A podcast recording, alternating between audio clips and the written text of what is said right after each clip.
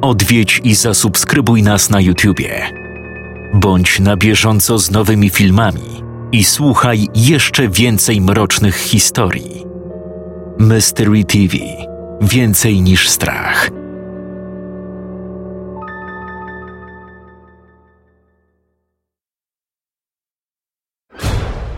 Kos obudził się gwałtownie, nerwowymi haustami starał się złapać powietrze. Po chwili dopiero zdał sobie sprawę, gdzie jest i co się właściwie działo. Kolejna noc. Kolejny raz ten sam sen. Za każdym razem, gdy opuszczał swoją kawalerkę i nocował w hotelu, liczył, że koszmary nie wrócą. Często się jednak przeliczał. Od sprawy dzieci ze zrujnowanego pustostanu minęło już kilka miesięcy, a mimo to wizja tego miejsca nie opuszczała go ani na krok. Notoryczne śnienie o tym było cholernie irytujące. Gdy wstawał, ta sprawa nie robiła na nim wrażenia. Nie myślał o tym, a co ważniejsze, nie bał się tego miejsca. To była już zamknięta sprawa, a przynajmniej tak sobie wmawiał, bo ten nawracający koszmar sugerował coś innego. Budząc się, wracał natychmiast do tego, co widział, starając się wszystko sobie poukładać. Jednak zawsze w pamięci tkwił jedynie dziwny kalejdoskop wspomnień, który niczego właściwie nie przypominał. Pamiętał zawsze małe sylwetki biegnące po wielkich, ciemnych pomieszczeniach. Potem lament ludzi krzyczących gdzieś za jego plecami, przeplatające się z sylwetką dziwnego domu, który Kos widział pierwszy raz w życiu.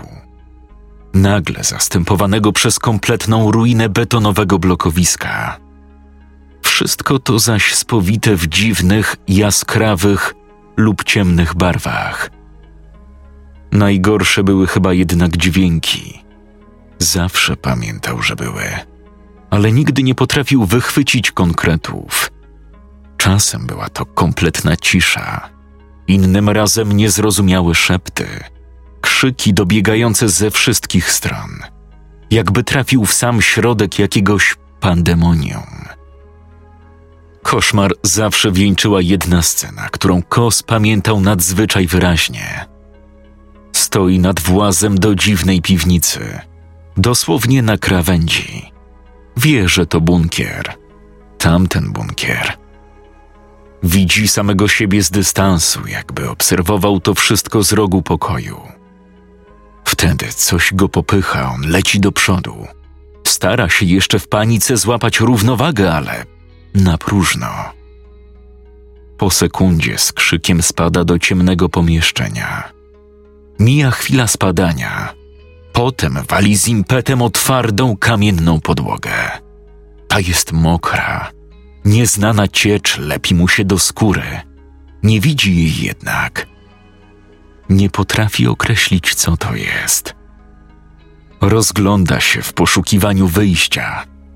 W końcu w ciemności naprzeciwko dostrzega nikłe światła.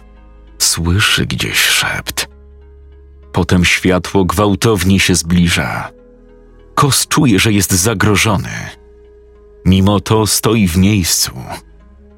Parę sekund później blask kompletnie go pochłania. To wszystko. Wtedy się budził. Zawsze.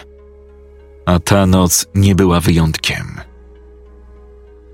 Wstał z łóżka Przetarł twarz dłońmi, czując na niej krople potu. Stęknął cicho z irytacji, po czym rozejrzał się. Było już jasno. Złapał za telefon leżący na szafce i włączył. Piąta trzynaście. Westchnął. No nic. Przynajmniej będzie miał więcej czasu. Ogarnął się w ciągu następnych piętnastu minut. Potem usiadł przed laptopem i odpalił go. Po prawej czekał kubek rozpuszczalnej kawy. Ekran rozjaśnił się po paru sekundach. Potem standardowe włączenie systemów. Po krótkiej nawigacji przez foldery otworzył plik tekstowy sprawy, którą teraz prowadził. Przez ostatnie kilka miesięcy mógł właściwie poświęcić się tylko temu. Był uziemiony. Wcześniej pojawiło się parę ciekawych historii, ale każda, koniec końców, sprowadzała się do rozczarowującego, bezproduktywnego zwiedzania pustostanów. Narobił sporo zdjęć, które swoim nastrojem mogłyby pasować do gier pokroju Stalkera, ale poza tym nic. Nie zobaczył ani jednej anomalii na kliszach, nawet takiej, którą można by podpiąć pod awarię sprzętu. Miał co do tego mieszane uczucia. Z jednej strony cieszył się, że kończył kolejne sprawy, z drugiej zawsze liczył na coś więcej. Potem zaczął się cyrk z pandemią i również Marek musiał porzucić swoje hobby. Plus był taki, że już wcześniej pracował zdalnie, więc zamknięcie nie miało dla niego większego znaczenia. W przerwach od pracy zaglądał na wszelkiej maści strony zawierające treści o dziwnych zjawiskach. Zawsze wiązało się to z filtrowaniem wątpliwych treści o kosmitach, potworach, duchach, które ewidentnie wypłynęły spod rąk nakręconych paranoików bądź kreatywnych dwunastolatków. Była końcówka lutego, kiedy po raz pierwszy natrafił na coś intrygującego, co po kilku tygodniach dalszego śledztwa zmieniło się w coś bardzo ambitnego. Był to krótki tekst napisany parę lat wcześniej, niemal archiwalny. Z pozoru jeden z wielu mu podobnych. Nie zaskoczyła go sama treść. Podobne scenariusze czytał już wielokrotnie. Jego uwagę zwrócił jednak pewien szczegół. Post, który przeczytał, był napisany tak źle, że właściwie mógłby przypominać parodię. Wielkie litery, brak interpunkcji i ortografia, od której bolały oczy. Rozsądek nakazywał z miejsca go odrzucić, ale kosa coś w tej opowieści zaintrygowało. Opis budynku był dziwnie znajomy. Śledczy miał wrażenie, że przewijał się już parokrotnie w jego poszukiwaniach. Zaintrygowało go to, a że nie natrafił w ostatnim czasie na nic bardziej obiecującego, postanowił przyjrzeć się sprawie bliżej. Znalazł kilka wpisów o różnej jakości i treści, ale jedna rzecz faktycznie się zgadzała. Opis budynku. Stary, zniszczony drewniany dworek o białej elewacji. Różni autorzy wspominali o widzianych od frontu czterech dużych oknach. Opisywali umieszczone pośrodku budynku wejście postawione na trzystopniowym tarasie z niewielką nadbudówką podpartą kolumnami. Dokładnie te szczegóły w większej lub mniejszej ilości powtórzyły się w kilku wpisach w różnych zakątkach sieci. To mógł być przypadek albo plagiat, ale nie. Po namyśle Kos nie mógł tego zignorować.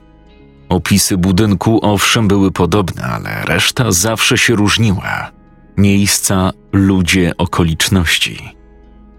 Kos starał się zebrać wszystkie te historie w jeden plik i przeanalizować. W każdym z nich brakowało szczegółów o wnętrzu. Padały słowa o pustym, nawiedzonym pokoju, epizodzie amnezji po wizycie, krzykach pozbawionych źródła czy krokach roznoszących się na piętrze. Były też historie o sąsiadach, którzy z dnia na dzień zaczynali dziwnie się zachowywać po wizycie w domu. Różne doświadczenia i wspomnienia spisane przez ludzi odnoszących się do zdarzeń sprzed nawet kilku dekad, przedstawiane w formie zasłyszanej opowieści. Im bardziej Kos zagłębiał się w temat, tym więcej powiązań odnajdywał, by w końcu stworzyć imponującą sieć. Sprawa wyglądała zdecydowanie bardziej obiecująco niż te, które podejmował przez ostatnie miesiące, nawet gdyby miała okazać się fałszem. Zabrał się do pracy. Śledczy zaczął od szukania świadków, kogokolwiek, kto miał kontakt z samym budynkiem lub kogoś, kto taką osobę znał. Wiele ścieżek było ślepych, zamknięte, martwe konta, brak możliwości kontaktu lub wiadomości, które pozostawały bez odpowiedzi. Po paru dniach przeszukiwania forów i mediów społecznościowych wpadł w końcu na człowieka, który mógł coś wiedzieć i chciał z nim porozmawiać. Rozmowa odbyła się przez wymianę wiadomości na komunikatorze. Rozmówca chciał zachować anonimowość. Kim był ten człowiek, o którym pisałeś? Opowiedz wszystko jeszcze raz, od początku, żebym miał jasność. No dobra. Od czego by tu zacząć? Gość był moim sąsiadem. No, właściwie to mieszkaliśmy w tej samej miejscowości. Znałem go średnio, ale pamiętam, że bardzo lubił wędrówki. Mieliśmy pod wsią las, który szczególnie lubił. On znał go jak własną kieszeń. Lepiej chyba niż wszyscy. Chodził tam prawie codziennie. To, co utkwiło mi w pamięci i o czym napisałem na forum, miało miejsce jakieś sześć, może siedem lat temu. To był normalny dzień. Zajmowałem się swoimi sprawami, jak wszyscy, kiedy nagle usłyszałem krzyki. Trudno to nawet opisać. Przypominało to dźwięki z taniego horroru, ale czuć w nich było taki. jakby to ująć, autentyczny strach. Po prostu, gdy to usłyszałem, to wiedziałem, że to nie jest udawane przerażenie. Na początku były ciche, ale z czasem się nasiliły. W końcu wyszedłem z domu zobaczyć, co się dzieje. Parę osób z sąsiedztwa też. Wtedy zobaczyliśmy, jak z drzew ucieka ten młody. Kozima miał na nazwisko. Właśnie. Biegł w naszym kierunku od strony lasu, cały czas się drąc. Gdy już był w miarę blisko, zobaczyłem, jaki był przerażony. Kurwa, to było aż zaraźliwe, jak on wtedy wyglądał. Oczy wielkie, cała skóra na twarzy czerwona, cały poobijany, ubrudzony w jakichś liściach, krzakach, błocie. Ręce mu drżały, jakby go ktoś prądem trzepał. Jak był już przy ludziach, wszyscy oczywiście w autentycznym szoku, zaczęli go pytać, co się stało, że tak wygląda. Bali się, że może coś mu się stało. Ktoś go napadł albo był świadkiem czegoś takiego. Nie wiadomo. Wszystkim się chyba udzielił ten jego strach. Ktoś go wtedy wziął do domu. Ja poszedłem z nimi. Paru innych sąsiadów zresztą też. Pewnie chcieli mieć o czym gadać na mieście. Po kilkunastu minutach, leżąc na kanapie, Kozima się nie uspokoił. Nie krzyczał już, ale zaczął coś mamrotać. Mówił cicho, niemal szepcząc. Na nikogo nie patrzył, jakby gadał ze ścianą. Mhm. Co mówił?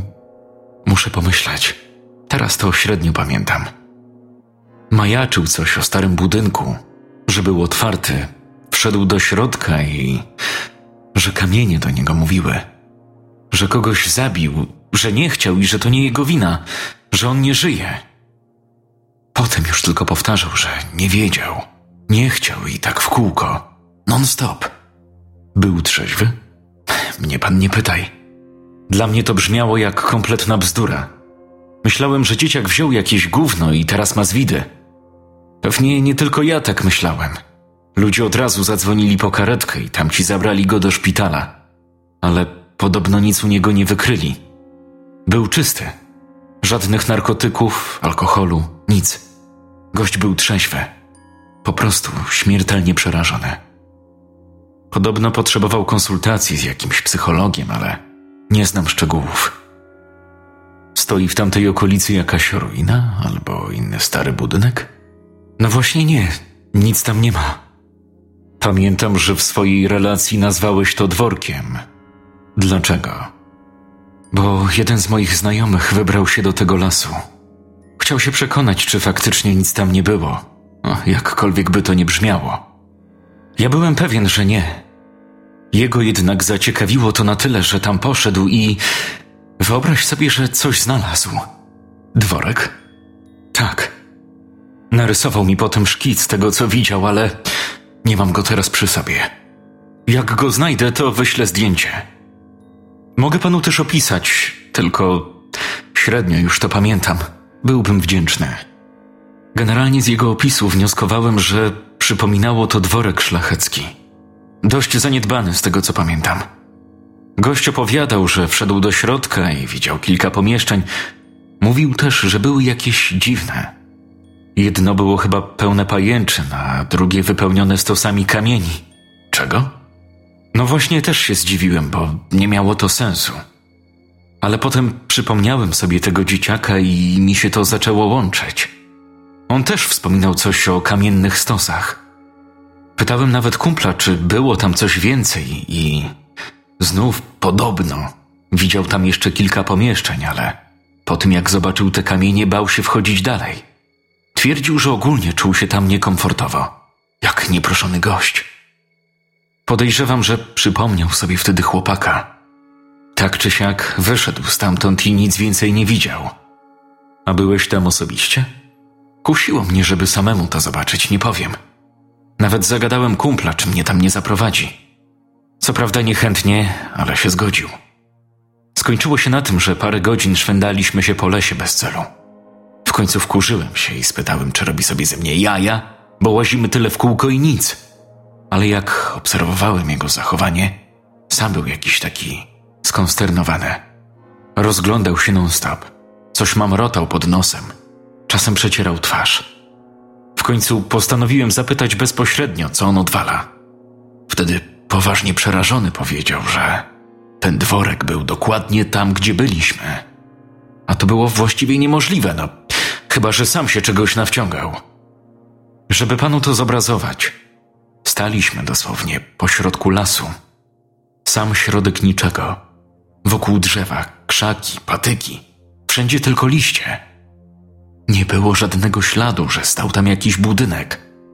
Nic. Absolutnie nic. Na pewno się nie pomylił? Ja nie wiem. On zapewniał mnie, że absolutnie nie, ale nie mam gwarancji, że to prawda. Nie wiem. Mhm. Zapytam jeszcze, jeśli mogę. Co się stało z tym chłopakiem? Szczerze, to też nie wiem. Po tych wydarzeniach rzadziej go widywałem. Potem wyjechałem ze wsi. Wiem jedno. Od tamtych wydarzeń ten chłopak nigdy nie zbliżył się nawet do linii drzew tamtego lasu. Na tym wartościowa część rozmowy się skończyła. Kos zadał jeszcze kilka pytań, ale odpowiedzi nie wnosiły nic nowego do całości. Nie pytał, gdzie teraz mieszkają rodzice tego chłopaka. Zresztą nie chciał niepokoić Bogu ducha winnej rodziny, choć wypytanie bezpośredniego świadka wydawało się kuszące. Marek postanowił poszukać kontaktu z kimś innym. Ponownie szukał wszelkich relacji z tajemniczego dworu. Było to nie tyle trudne, co monotonne i długotrwałe.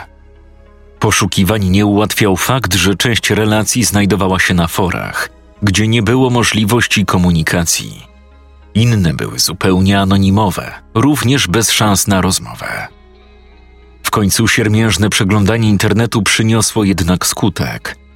Nawiązał kontakt z człowiekiem, który wydawał się pisać relacje z pierwszej ręki jakby sam był w tajemniczym budynku.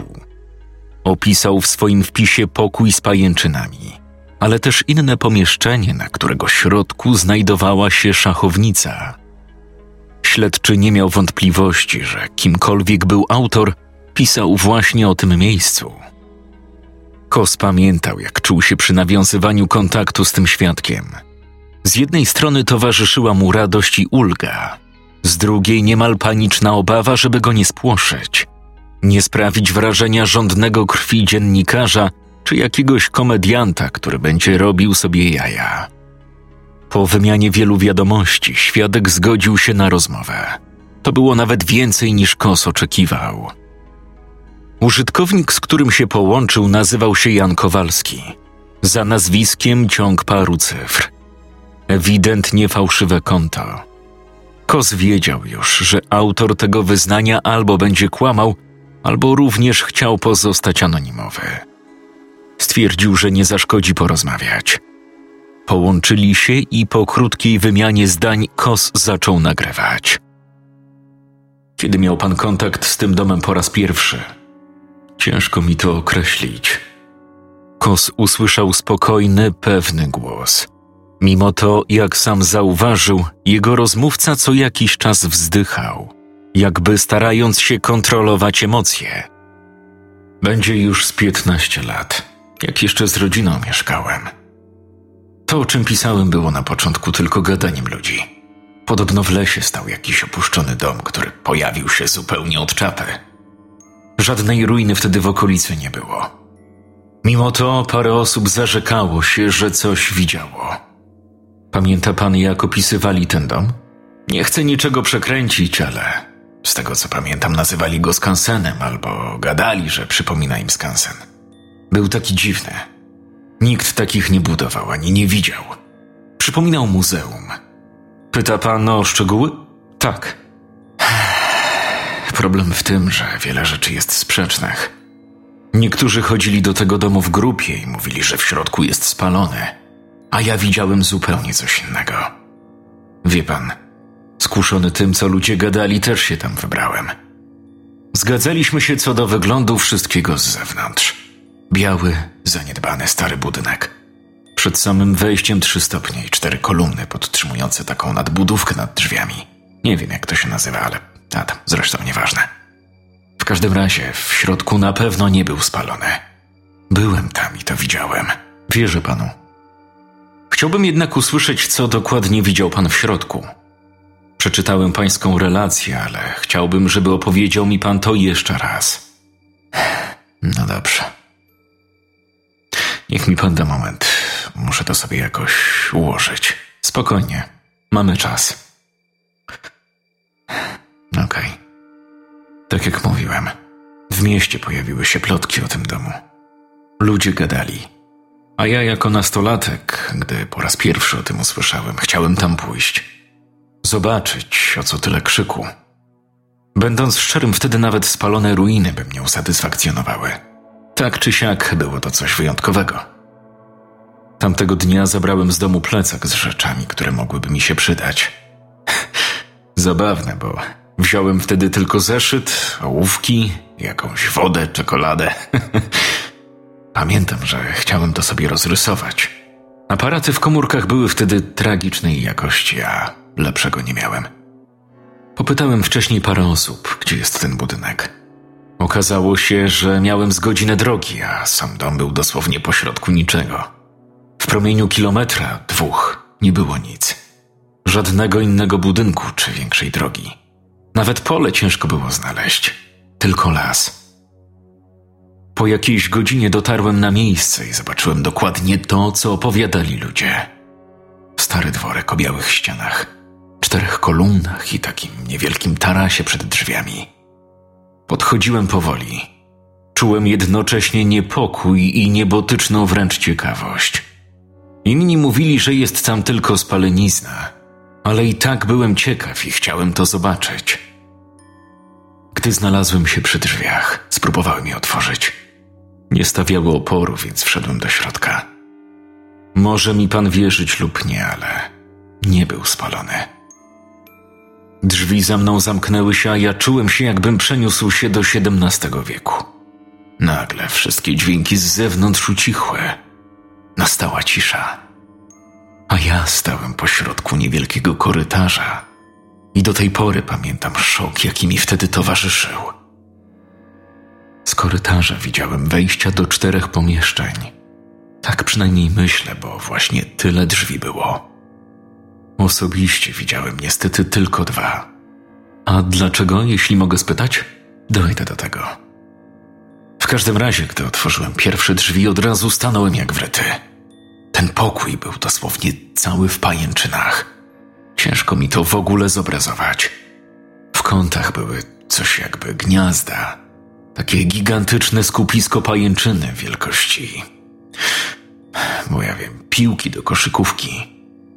Pod nogami od razu przebiegła chmara takich małych sukinsynów. Rozlazły się natychmiast, gdy postawiłem stopę. Wkrótce na podłodze została tylko pajęczyna. Ale i tak nie chciałem tam wchodzić. Było coś w tym pokoju? Nie wiem. Chyba nie. Choć moment. Pamiętam, że pajęczyny bardzo oblepiły coś w centrum pomieszczenia. Ale jak mówię, było to tak zakryte tym głównym, że nie dało się rozpoznać, co to jest. Wyszedłem od razu, trzaskając drzwiami. Później potrzebowałem paru minut, żeby się pozbierać. Po prostu stałem, opierając się głową o drzwi. Potem, gdy się trochę uspokoiłem, zaintrygowało mnie pomieszczenie na końcu korytarza. Było otwarte. Teraz jak o tym myślę, to nie wiem, czy takie było, jak wchodziłem do budynku. Tak czy siak, kierowany rosnącą ciekawością, poszedłem tam. Ten pokój był inny. Żadnych pajęczyn, żadnych pająków, ale też był dziwny. Stał tam stół, na którym ktoś grał w szachy. Wiem, bo rozpoznałem szachownice i pionki. Do tego dwa krzesła i regał z jakimiś dziwnymi książkami. A dlaczego dziwnymi? Może nie tyle dziwnymi, co starymi. Nawet bardzo, bo kładki nie posiadały żadnych nadruków. Wszystkie wyglądały jak wykonane ze skóry czy innego tego typu materiału. Wszystkie zamknięte za szklaną gablotą, której nijak nie dało się otworzyć. Próbowałem. Potem odwróciłem się i. To koniec. Co się stało dalej? Sęk w tym, że. Nie pamiętam. Nagle mi się tu wszystko urywa. Kolejny przebłysk mam już jak stoję w środku lasu. Tyle. Nie pamiętam nic, co było wcześniej.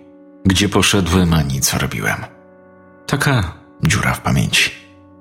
Wiem jedynie, że kiepsko się czułem z jakiegoś powodu. Byłem jakby zamroczony. Próbowałem tam potem jeszcze wrócić, ale nie potrafiłem znaleźć drogi. Byłem kompletnie zdezorientowany. Ostatecznie zdecydowałem się jednak wrócić do domu. I powiem szczerze, długo mi to zajęło. Gdy dotarłem, był już późny wieczór. No i to właściwie tyle. Rozumiem. Choć nie. Moment. Coś się jeszcze działo? Wie pan, po tych odwiedzinach ludzie przestali mówić o tym domu. Ale tak kompletnie. Nikt już nawet o nim nie wspominał. Jakby temat nigdy nie istniał.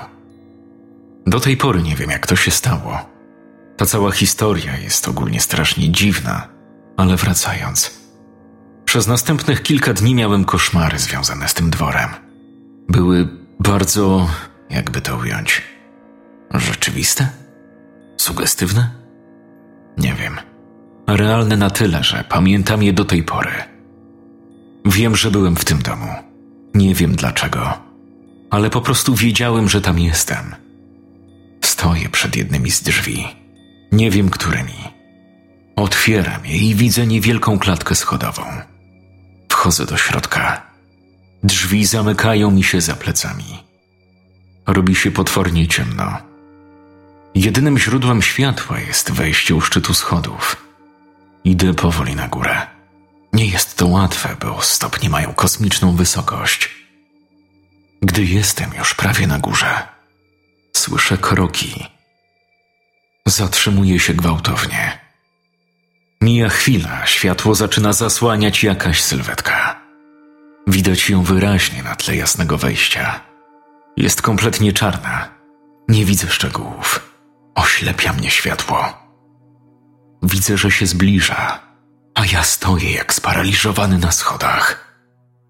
Po paru sekundach jest już obok mnie. Czuję ucisk na ramieniu i. Na tym się kończy. Wtedy się budziłem. Po paru tygodniach koszmary ustąpiły. W międzyczasie postanowiłem jeszcze rozrysować to, co widziałem. To i kilka szkiców samego budynku, póki jeszcze coś pamiętałem. Ma pan może jeszcze te rysunki? Tych pomieszczeń i budynku? Gdzieś pewnie leżą, ale gdzie? Nie mam pojęcia. Musiałbym poszukać. Mógłby mi je pan udostępnić? Jasne. To nie będzie problem. Kos chwilę jeszcze rozmawiał ze świadkiem, ale temat dworku właściwie był zakończony. Śledczy od razu odnalazł nawiązania do innych historii, z którymi się zetknął. Pokój z pajęczynami to był punkt wspólny obu relacji. Parę dni później Kos otrzymał to, co obiecał mu pierwszy rozmówca rysunek frontu budynku, choć był to raczej prosty schemat. Przedstawiał jednak mniej więcej to samo, co opowiadał drugi świadek. Kolumny, trzy stopnie, nadbudówka nad wejściem i ogólny wygląd całego domu. Jeśli to był zbieg okoliczności, to ludzie częściej powinni grać na loterii. Marek szukał dalej. Odrzucał rzeczy zbyt ogólne lub te, które nie zawierały punktów wspólnych z poprzednimi. Część opowiadała o zwykłej wizycie, kamieniach, ogólnym poczuciu niepokoju. Inne opisywały dom, który nagle zniknął. Po kilku dniach znów natrafił na ciekawy post. Większość relacji, które zatwierdził, zgadzała się z tym, co już wiedział, ale nowością była informacja, co miało znajdować się na piętrze. Poza tym do tekstu załączony był kolejny rysunek. Kosowi niestety nie udało się skontaktować z autorem. Zdecydował się więc przekopiować fragment tekstu zawierający nowe informacje razem z obrazkiem. Mówił, że potem znalazł ciasne schody. Był dalej ciekawy. Nie wiem czemu. Ja bym już dawno stamtąd spieprzył. No ale może jak ma się te 12 lat, to nie ogarnia się zagrożenia. Wszedł na piętro i powiedział, że był tam kolejny korytarz. Wisiały tam obrazy. Podobno stał i się im przyglądał. Potem relacja chłopaka się przerwała. Wybuchnął histerycznym płaczem. Nikt już nie naciskał. Rozmawiałem jakiś czas później z jego rodzicami. Martwiłem się. Wyglądało, jakby przeżył naprawdę poważną traumę. Długo wtedy mówili, aż sam byłem zaskoczony. Potem doszedłem do wniosku, że chcieli to wszystko z siebie wyrzucić. Cała ta sytuacja musiała ich mocno obciążyć. W końcu pokazali mi to, co narysował w ostatnim czasie. Rozmawiali o tym nawet z terapeutą, ale nie wiem, do jakich wniosków doszli. Widziałem ten rysunek i nie dziwię się, że byli zmartwieni. To było niepokojące. Rysunek jest w załączniku. Plik, który pobrał Kos, był fotografią obrazka, który narysowało wspomniane w tekście dziecko. Centralną częścią obrazu była narysowana ołówkiem postać. Człowiek o dziwnej, zdeformowanej budowie. Tyczyło się to głównie twarzy i rąk. Oczy zamalowane na czarno. Z ich kącików zdawała się wypływać czarna ciecz. W głowie śledczego pojawiło się pytanie – był to dziecięcy odpowiednik łez? A może czegoś innego? Tylko czego? Atramentu? Krwi? Może. Usta były rozdziawione, a w środku narysowano dwa rzędy zdeformowanych, ostrych zębów, przypominających bardziej zęby piły niż człowieka. Postać była wyraźnie schowana za jakimś oknem – jej ręce o dziwnych, zaostrzonych palcach spoczywały na krawędziach. Patrząc na całość, odnosiło się wrażenie, że postać chce zaatakować oglądającego. Ciężko było stwierdzić, czy był to efekt przerażonego umysłu dziecka, czy obraz rzeczywistości. I co miał reprezentować? Zapewne zwykły obraz – ale czy zmalowane płótno mogło aż tak przestraszyć chłopaka? Kos nie miał pojęcia, co z tego, co widzi, jest prawdziwe, a ile jest efektem wykrzywionych traumą wspomnień. Śledczy musiał jednak przyznać, że obrazek, który narysował chłopiec, wyglądał całkiem strasznie. Mijały kolejne tygodnie, a Kos nie natrafił na nic więcej. Ostatnia relacja, która mogła nawiązywać do dworku, została opublikowana kilka miesięcy wcześniej. Marek nie potrafił odnaleźć innych wiarygodnych opowieści o tajemniczym obiekcie. Nie pozostało mu nic innego, jak zebrać w całość wszystkie informacje. Dokument, który opracował, miał kilkanaście stron. Zawierał posegregowane mniej lub bardziej wiarygodne relacje – a także podsumowanie, w którym zawarł wszystko, czego prawdopodobnie mógł się spodziewać w tajemniczym budynku, bo to, że osobiście chciał go odwiedzić, wiedział od początku. Pytanie, czy będzie miał okazję? Z tego, co już wiedział, wynikało, że budynek niejako sam wybiera, kiedy i gdzie się pojawić, a Kos nie miał żadnej gwarancji, że go odnajdzie. Nie miał wyboru musiał czekać. Z końcem lipca natrafił w końcu na coś, co można by uznać za przełom. Kolejna relacja napisana przed kilkoma dniami. Autor utrzymywał, że historia, która opowiada, wydarzyła się niedawno.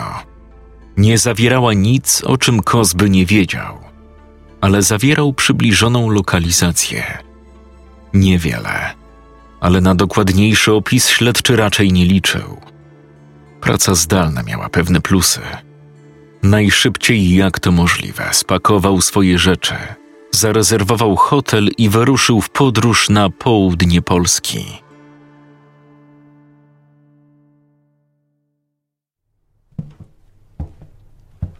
Kos przeszedł leniwie po pokoju, w którym teraz pomieszkiwał. Podszedł do drzwi balkonowych i wyjrzał przez szybę. Było już widać pomarańczową łunę wschodzącego słońca. Za oknem malował się widok niewielkiego pola, a dalej gęstego, iglastego lasu. Marek dojeżdżając tutaj mijał sporo podobnych obszarów. Był pewien, że gdzieś tu mógł znajdować się dworek. Uśmiechnął się pod nosem. Czuł napięcie i ekscytację. Kilka razy już wyruszał. Jego wędrówki po okolicy trwały często po 7-8 godzin. Jednak niestety na razie bez skutku. Ale Kos nie tracił entuzjazmu. Będzie szukał, dopóki starczy mu czasu w hotelu. Potem będzie cierpliwie czekał do następnej okazji, jak wytrawny myśliwy. Choć nawet gdyby jego poszukiwania okazały się płonne, już teraz był zadowolony. Wiedział bowiem, że to, o czym się dowiedział, nie jest zwykłą legendą opowiadaną przez chcące się nastraszyć dzieciaki, ale czymś więcej, czymś dużo bardziej tajemniczym. Miał nadzieję, że los dzisiaj się uśmiechnie. Po załatwieniu całej porannej rutyny, zjedzeniu śniadania i krótkich przygotowaniach, wyszedł z hotelu, zabierając ze sobą sprzęt. Szedł przez kolejny region okolicy, który wyznaczył sobie do przejścia wczoraj wieczorem. Las, przez który szedł, pokryty był bujną roślinnością. Teren był nierówny, często poprzecinany niewielkimi kotlinkami i dołami. Śledczy cały czas musiał uważać. Wpatrywał się między drzewa, szukając czegoś nietypowego. Wsłuchiwał się w dźwięki lasu szum drzew i śpiew ptaków. Kos usilnie starał się zachować trzeźwość umysłu. Nie mógł pozwolić sobie na rozkojarzenie. Jego spacer trwał coraz dłużej i dłużej. Las zaś zdawał się nie zmieniać, zacieniony, chłodny i tajemniczy. Zanim się zorientował, minęło kilka godzin. Wtedy dopiero zrobił sobie przerwę Wykonał też kilka zdjęć lasu. Wypił wodę, zjadł coś, po czym ruszył dalej. Mijały kolejne kwadranse spaceru. Kos powoli tracił poranny entuzjazm. Szedł już na tyle długo, że nogi zaczynały dawać o sobie znać. Zaczął rozmyślać o powrocie. Być może dziś będzie musiał odpuścić. To w gruncie rzeczy gigantyczny obszar, więc. Marek nagle stanął jak wryty. Przez chwilę trwał w bezruchu, wsłuchując się ponownie w otoczenie. Z pozoru wszystko było tak samo. Ale teraz, gdy się zatrzymał, wyraźnie to wyczuł. Coś było nie tak. Przez chwilę nie potrafił zidentyfikować, co było na rzeczy. Rozejrzał się, starając się dostrzec coś nietypowego. Nie wiedział, co miał właściwie zobaczyć. Mimo to skrupulatnie lustrował wzrokiem drzewa. Po kilku minutach poddał się. Niczego nie zauważył. Wtedy go olśniło. Cisza. Ta głucha, wszechogarniająca cisza Ilekroć wędrował po lesie, zawsze towarzyszyły mu jakieś dźwięki, nawet sporadyczne. A tutaj minęło już dobre dziesięć minut, bez najmniejszego szmeru. Wyjął aparat fotograficzny, po czym wykonał kilka zdjęć otoczenia. Spojrzał na ekran podglądu i zmrużył oczy ze zdziwienia. Zdjęcia były kompletnie nieczytelne, praktycznie w całości rozmyte. Brakowało im ostrości. Na malutki nie rób mi tego. Kos cofnął kilka pozycji wcześniej do poprzednich zdjęć. Przyjrzał się i wszystko było w porządku. Żadnych anomalii. Wówczas wpadł mu do głowy pomysł. Wyjął z kieszeni telefon, odpalił aparat i ponownie zrobił zdjęcie. Natychmiast wyświetlił się podgląd. Marek poczuł ucisk w dołku. Przełknął ślinę. Ta sama sytuacja. Kadr był kompletnie nieczytelny. Rozmyty, jakby machał aparatem na prawo i lewo. Kos starał się powstrzymać ekscytację, która wróciła ze zdwojoną siłą. To wciąż nie musiało niczego znaczyć. Śledczy sprawdził łączność. Zero. Jakby nagle znalazł się w tunelu.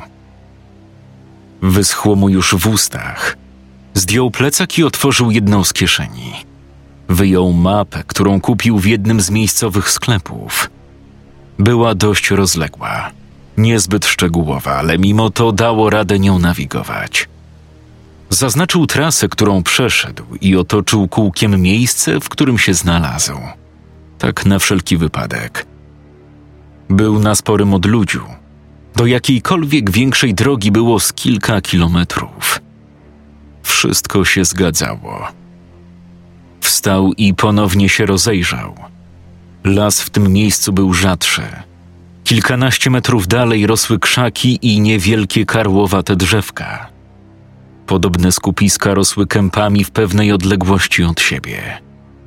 Wszystko wydawało się normalne, ale Kos z niejasnych powodów czuł się nieswojo.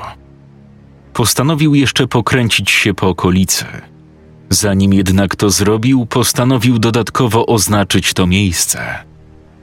Wyjął wojskowy nóż z pochwy przy pasku i naciął korę na jednym z większych drzew, tak by znaki były widoczne z każdej strony. Niewiele, ale musiało wystarczyć. Ruszył na północ, rozglądając się uważnie. Przeszedł może z parę dziesiąt metrów. W końcu drzewa się rozrzedziły i zobaczył to. Stał tam w całej swojej okazałości, pośrodku niewielkiej, otwartej przestrzeni, jakby przeznaczonej specjalnie dla niego. Wyglądał tak, jak go opisywali. Jednopiętrowy, stary budynek o białej elewacji. Zbudowano go na niewielkiej, ceglanej nadbudówce. Wyżej ściany były wykonane już z drewna. Farba miejscami odchodziła lub była kompletnie starta. Centralnie postawione zostało trzystopniowe podwyższenie, za którym ustawiono dwuskrzydłowe drewniane drzwi.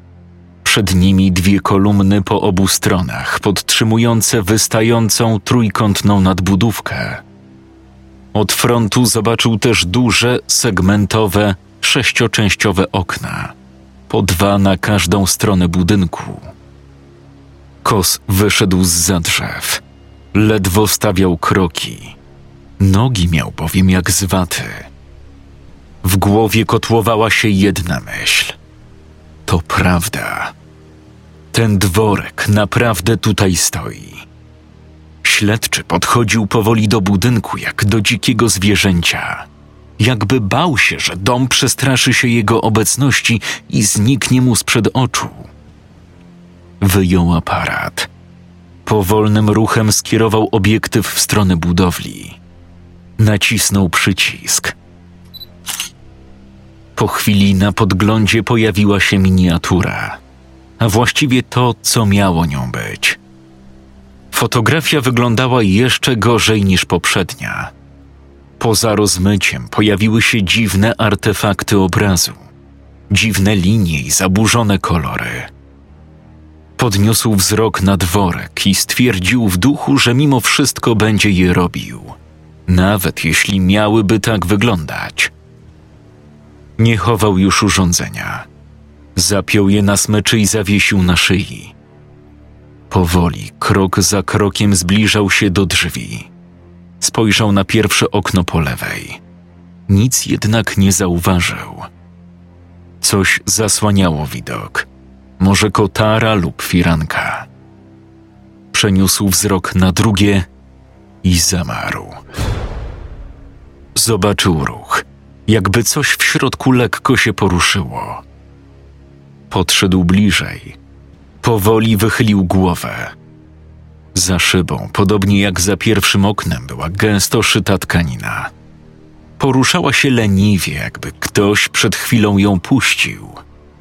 A może to tylko nieszczelność okien? Może. Po paru sekundach zatrzymała się. Kos stanął w miejscu. Poczuł, jak oblewa go fala gorąca. Burza strachu i niepohamowanej ciekawości. Marek przetarł czoło. Następnie ruszył w kierunku drzwi. Wszedł po stopniach i stanął przed wejściem. Przez krótką chwilę wahał się, co robić. Odejść? Może wrócić tu jutro. Natychmiast odrzucił jednak tę myśl. Co jak już go nie będzie? Tak wynikało z relacji, które słyszał. To mogła być jedyna okazja. Ten dom nie był normalny. Ostatecznie zrobił jeden głęboki wdech, po czym chwycił za klamkę i pociągnął do siebie. Drzwi nie stawiały oporu. Kos powoli wszedł do środka. Przywitał go korytarz o drewnianej podłodze wykonanej ze starych, wytartych desek. Ściany również wykonano z grubego drewna, wyglądającego równie staro jak sam dworek. Z przedpokoju widać było czwórkę drzwi wiodącą do kolejnych pomieszczeń. Jedne po lewej, dwa po prawej i jedne na końcu po drugiej stronie korytarza. Poza drzwiami pod lewą ścianą stał niewielki, zdobiony drewniany stolik. Na nim wazon ze świeżymi kwiatami. Nad stołem wisiał obraz. Kos podszedł bliżej i przekonał się, że jest to portret mężczyzny w średnim wieku. Pozował na stojąco. Był ubrany w strój rodem z XVII wieku. Śledczy spojrzał na rośliny w wazonie. Wyglądały świeżo, wręcz niewiarygodnie, jakby ścięto je kilka godzin wcześniej. Kos z jakiegoś powodu nie chciał ich dotykać. Nie był botanikiem. Na roślinach znał się bardzo słabo. Potrafiłby rozpoznać może kilka pospolitych gatunków, ale tych w wazonie nie znał. Kosa przeszła nagle fala zimna, jakby przeszedł obok przeciągu. Marek rozejrzał się zaniepokojony. Przełknął ślinę i poczuł dreszcz. Mimo wszystko ciekawość brała górę. Miał na sobie plecak, dlatego zanim gdziekolwiek się udał, postanowił zostawić go tutaj, przy wyjściu. Podszedł do pierwszych drzwi po lewej. Były proste, wykonane z równolegle położonych pionowych desek. Nacisnął żelazną klamkę i popchnął. Wszedł do pogrążonego w półmroku pokoju. Widział dwójkę okien skierowanych w kierunku frontu budynku, zakryte gęstymi firankami. Ale nie to rzuciło mu się w oczy. Po środku postawiono stół. Przy prawej ścianie zbudowano stary aneks kuchenny. Pod nim zaś rząd półek wypełnionych starymi naczyniami. Dalej stał potężny, równie stary kaflowy piec. I tu pojawiło się coś dziwnego.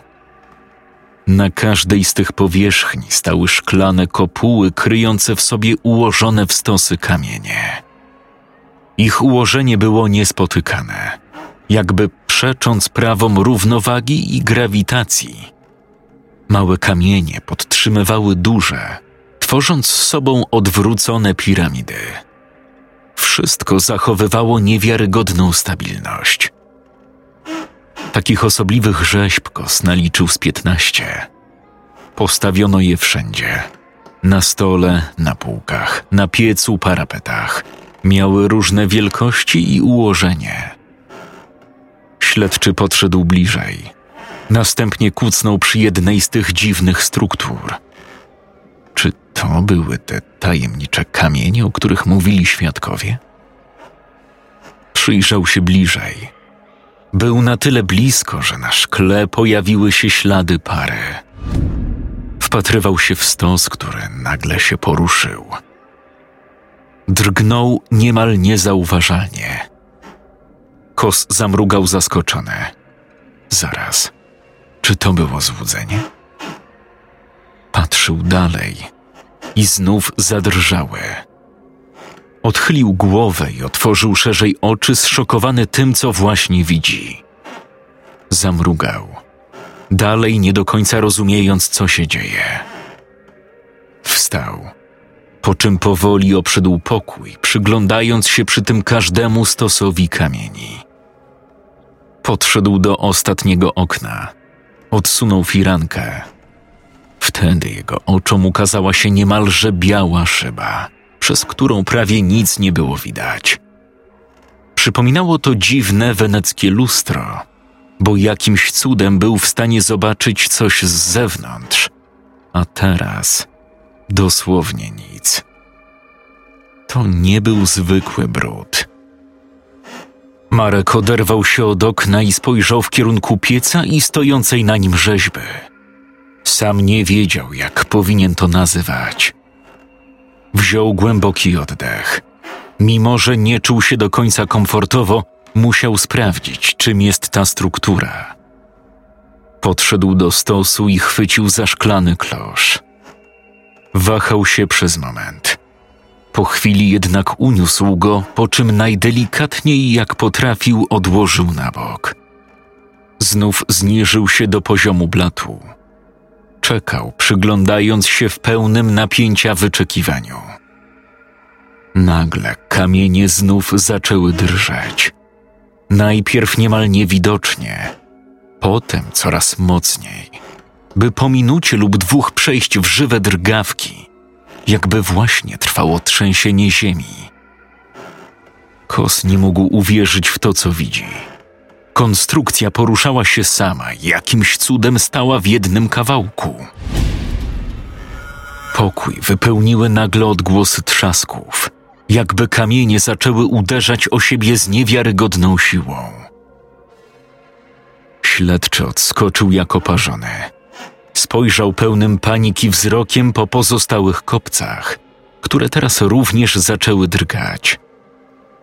Pomieszczenie kuchenne wkrótce wypełniło się kakofonią niewiarygodnie głośnych, głuchych dźwięków. Śledczy natychmiast spojrzał z powrotem na szklane naczynie.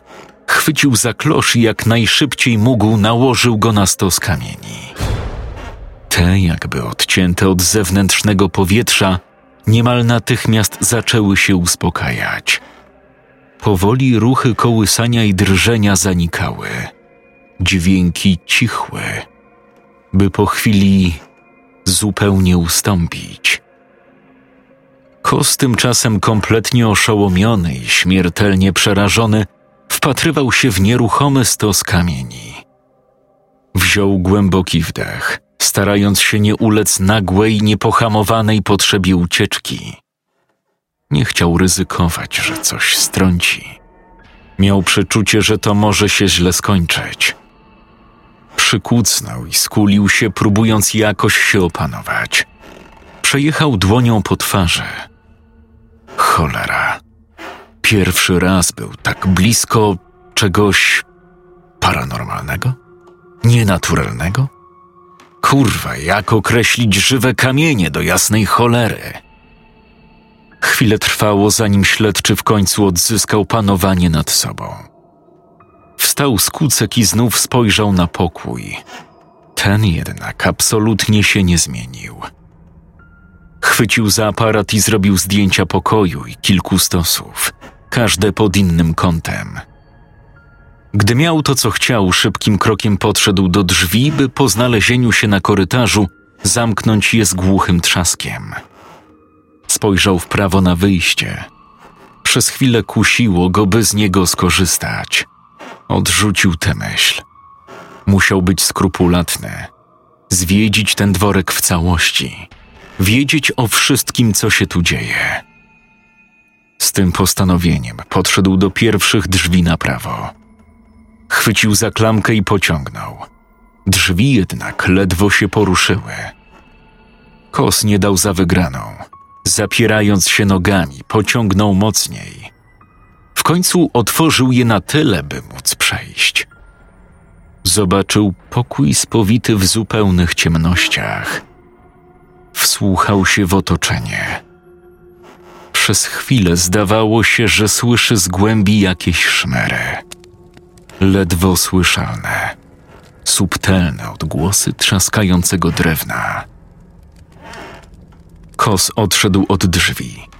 Podszedł do plecaka i wyjął z niego dużą, mocną latarkę. Trzymał ją przez chwilę w dłoniach, czując niepokój przed tym, co zobaczy wewnątrz pomieszczenia.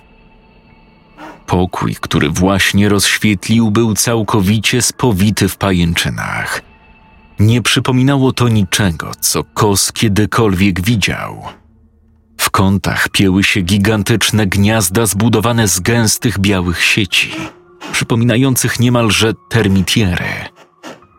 Okna były kompletnie pozlepiane nicią, blokując jakiekolwiek wpadające do wnętrza światło. Po podłodze szły dziwne szlaki, białe linie stworzone z tego samego materiału, przypominające ścieżki, które wychodząc z gniazd zbiegały się w centrum pomieszczenia, tworząc kolejne białe skupisko. W jednym miejscu wyraźnie coś wystawało. Kos rzucił snopem światła na podłogę. Zauważył ruch. Kucnął i po chwili przełknął ślinę, gdy zauważył przemieszczające się po niej drobne stawonogi pająki wielkością przypominające mrówki, ale nieco mniejsze. Mężczyznę przeszedł dreszcz. Była ich cała chmara. Nie było miejsca, w którym nie zauważył choć jednego.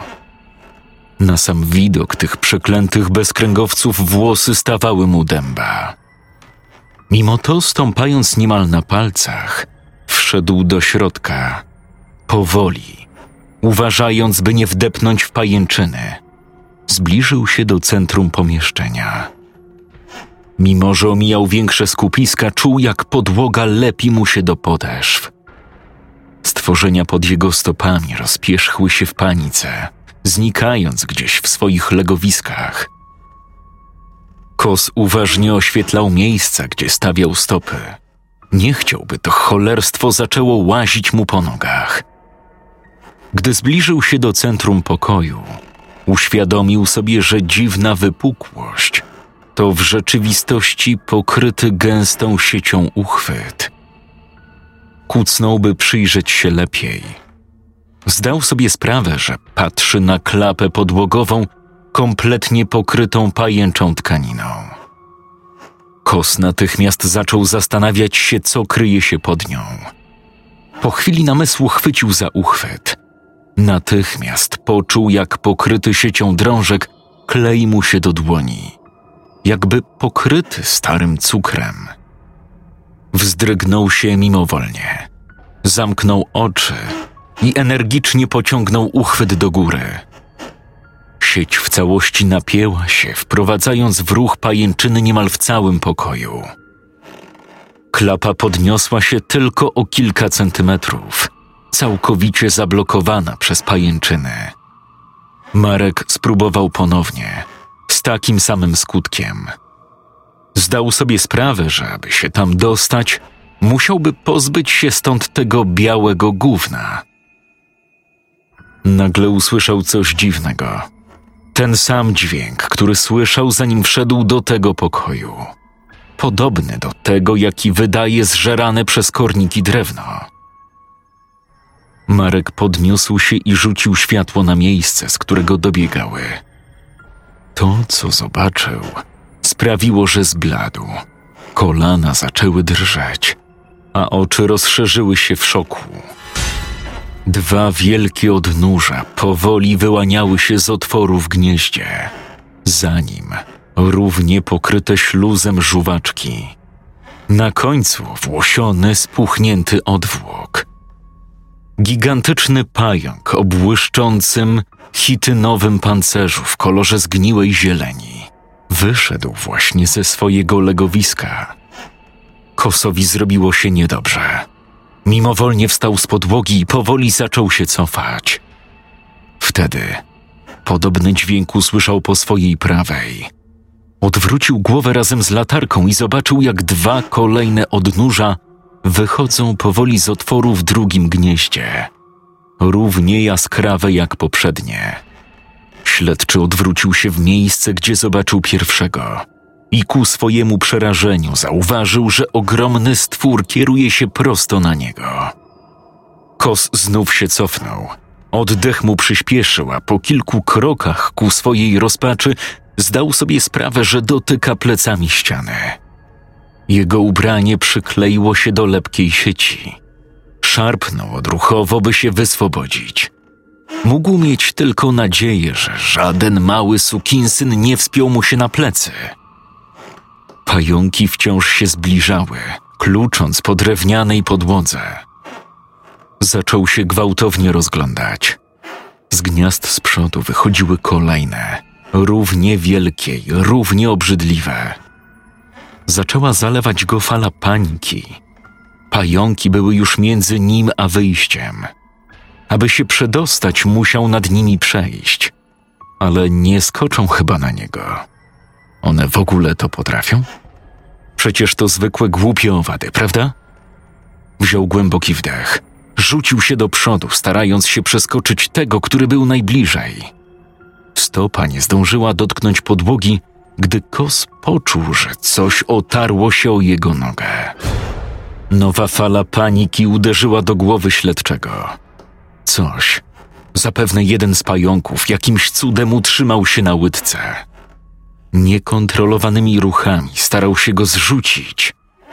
Nagle przeszył go palący ból. Chwytając się brzytwy, machnął latarką na wysokości kostki.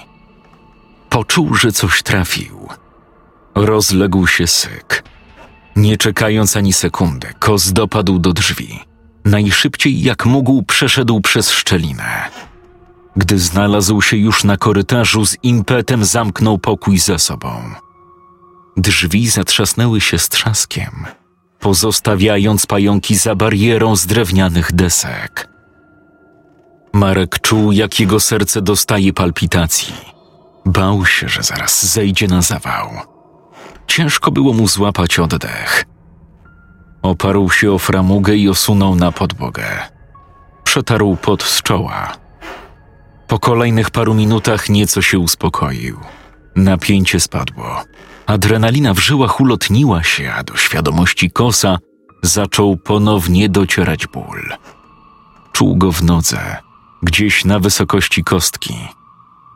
Śledczy nerwowym ruchem odsunął nogawkę i zobaczył wyraźne zaczerwienienie. Mógł mieć jedynie nadzieję, że na rumieniu się skończy. Wyjął z plecaka butelkę wody i przepłukał miejsce ukąszenia. Tkanka w tym rejonie nieco zdrętwiała. Miał nadzieję, że z rozmiarem nie wiązała się siła jadu, bo kiepsko się to dla niego skończy. Wstał. Oddychał głęboko i powoli. Spojrzał w kierunku drzwi wejściowych. Znów ta sama pokusa. Uśmiechnął się. Wyobraził sobie powrót do domu i sporządzanie raportu. Schował butelkę i latarkę. Przypomniał sobie o aparacie. Właśnie. Kolejne zdjęcia. Wziął w dłoń urządzenie. Włączył lampę błyskową, a drugą ręką chwycił za klamkę. Pociągnął tak, by zrobić niewielką szczelinę. Włożył rękę do środka i na ślepo zrobił kilkanaście zdjęć. Gdy miał to za sobą, ponownie zamknął drzwi. Na piętrze został ostatni pokój. Kos powoli się do niego zbliżył. Tutaj drzwi również nie stawiały oporu. Gdy wszedł do środka, pierwszą rzeczą, jaką zobaczył, był stół. Na nim zaś szachownica i pionki. Obok stały dwa drewniane krzesła, ustawione tak, jakby gracze odeszli w środku partii. Świadczył o tym także nietypowy układ figur. Część z nich zapewne zbita w trakcie gry. Stała obok planszy. Pozostałe poustawiane były na niej. Naprzeciwko wejścia Kos zobaczył dwa okna, podobne do tych, które widział w poprzednich pokojach. Sześcioczęściowe o mleczno-białych szybach. Ostatnią wartą uwagi rzeczą był regał, postawiony przy ścianie przeciwległej do okien. Kos podszedł bliżej i za szklanymi gablotami zobaczył szereg książek, każda o różnej grubości, ale wszystkie o tej samej wysokości, oprawione w ten sam beżowy materiał. Na grzbietach nie było żadnych napisów. Wszystkie wyglądały na stare, choć niektóre z nich były w wyraźnie lepszym stanie niż inne. Śledczy postanowił przyjrzeć się bliżej. Stanął naprzeciwko gabloty i dotknął szkła, próbując wyczuć, czy da się je przesunąć. Najpierw spróbował w prawo, potem w lewo. Bez rezultatu. Rozejrzał się w poszukiwaniu jakiegoś zamka lub innej blokady, ale żadnej takiej nie dostrzegał. Spojrzał na swoje odbicie w szkle. Ostatecznie mógłby spróbować je rozbić. Przypomniał sobie zeznania jednego ze świadków odnośnie stosów. Czy chłopak nie miał z nimi kontaktu? Co on dokładnie mówił? Że nie chciał? Ale czego? Zniszczyć tu czegoś? Czy zabrać? Kos był na tyle blisko, że na szybie skropliła się para jego oddechu. Odwrócił się, a jego wzrok przykuła szachownica. Czarne figury wyraźnie przeważały nad białymi. Kos znał zasady szachów, ale na tym kończyło się jego doświadczenie. W dzieciństwie rozegrał kilka partii, ale nie grał już kilkanaście lat.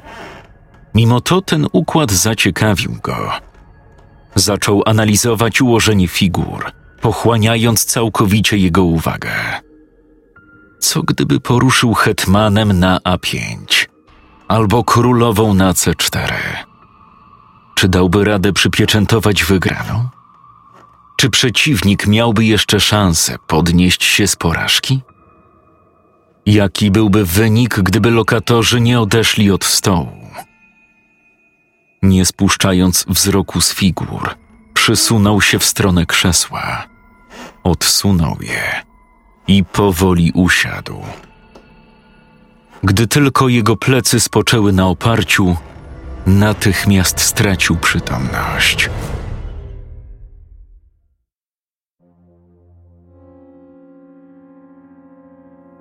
Czy pamiętamy moment, w którym zasypiamy?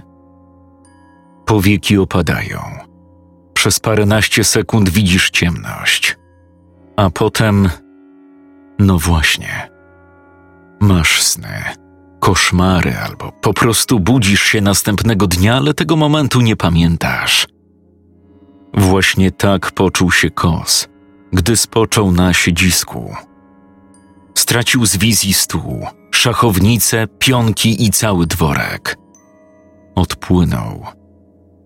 Przed oczami przelatywały mu obrazy, jaskrawe i nieczytelne.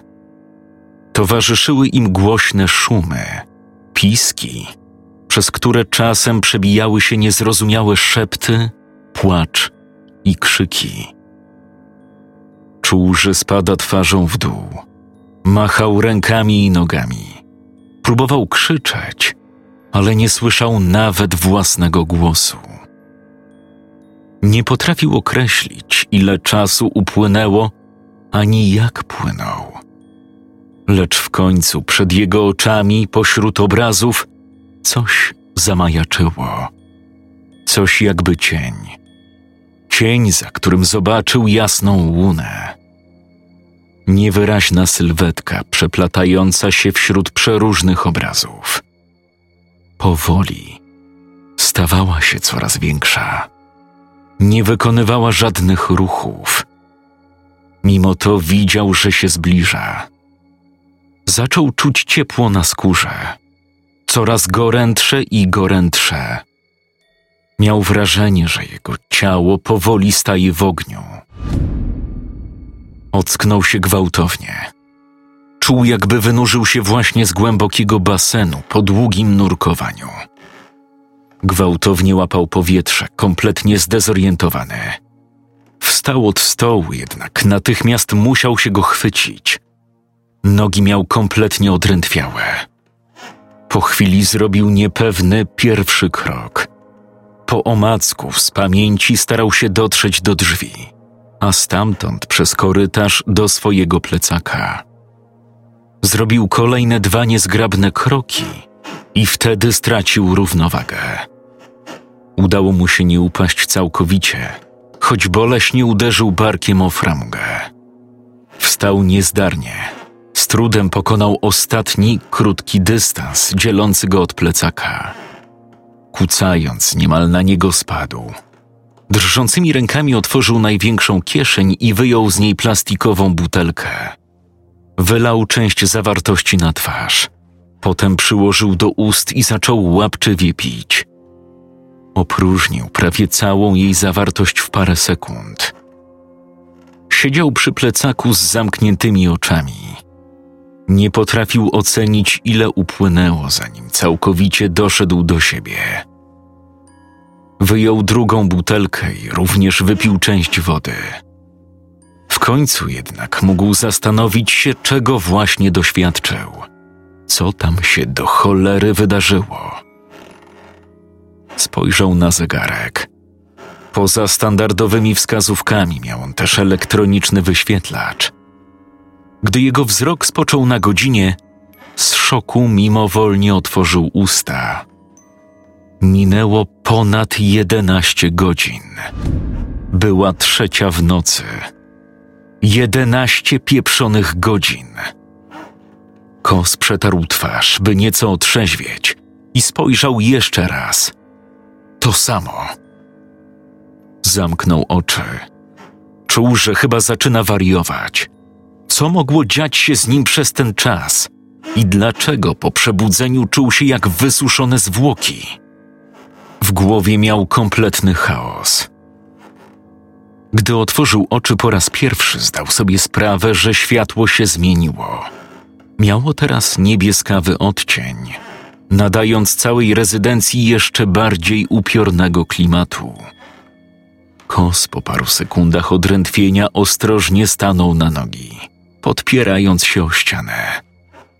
Obie kończyny dalej były nieco odrętwiałe. Zwrócił głowę w stronę pokoju z szachownicą. Jego wzrok jednak napotkał najpierw kwiaty. Zmarszczył brwi ze zdziwienia. Zmieniły się. Wyglądały, jakby leżały w wazonie już kilka dni, nie mając wody. Część liści wyschła, łodyga opadła, płatki straciły kolory. Kos patrzył przez moment na bukiet, zastanawiając się, czy to, co widzi, nie jest aby grą światła. Potem przeniósł wzrok na obraz powyżej. Miał wrażenie, że on także się zmienił. Kolory stały się bledsze, mniej wyraźne. Ale to też mogła być gra świateł, prawda? Oderwał się od ściany i powoli poszedł w kierunku pokoju, w którym był przez ostatnie jedenaście godzin.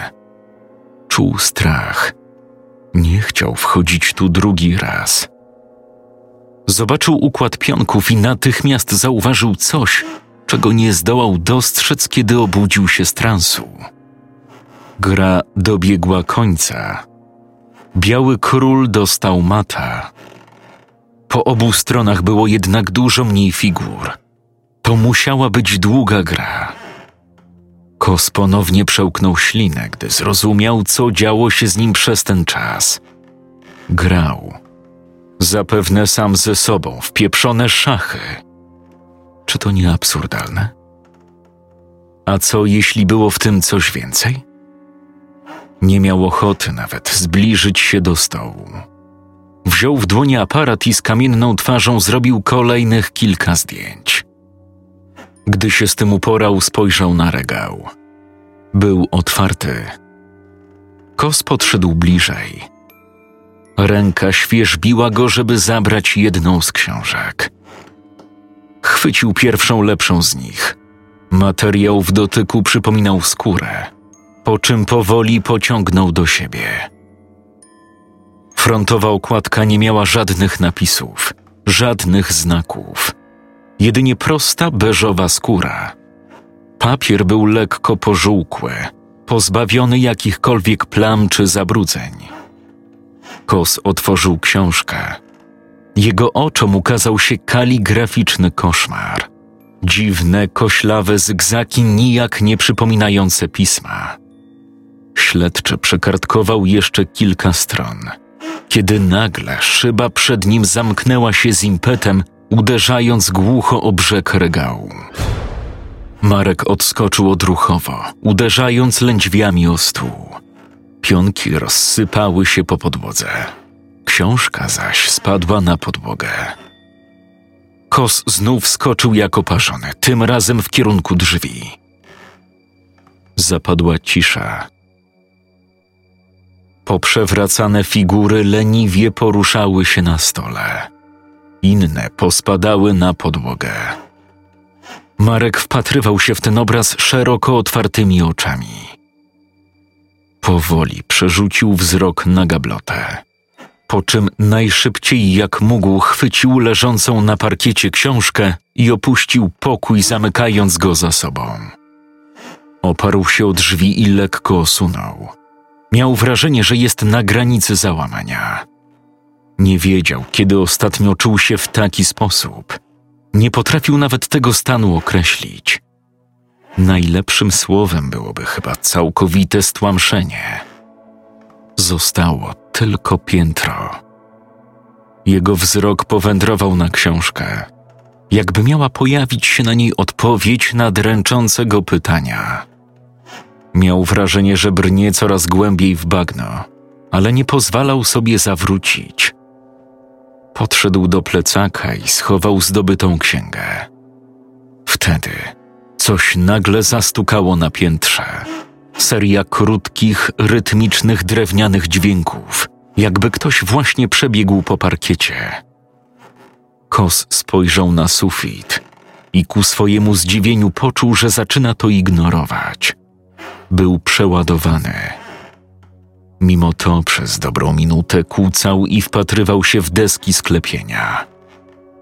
Wstał od plecaka, wyjął nóż i chwycił w prawą dłoń. W lewą wziął aparat, po czym z nową dawką determinacji ruszył sprawdzić piętro. Zbliżył się do ostatnich drzwi. Wyglądały tak samo jak poprzednie. Otworzył je Wtedy jego oczom ukazała się klatka schodowa ze skierowanymi w lewo stopniami wykonanymi z ciemnego drewna, niezwykle wąskie i strome. Śledczy wszedł do środka niewielkiego pomieszczenia. Ledwo mieścił się między ścianami. Te także wykonano z nieobrobionego, chropowatego drewna.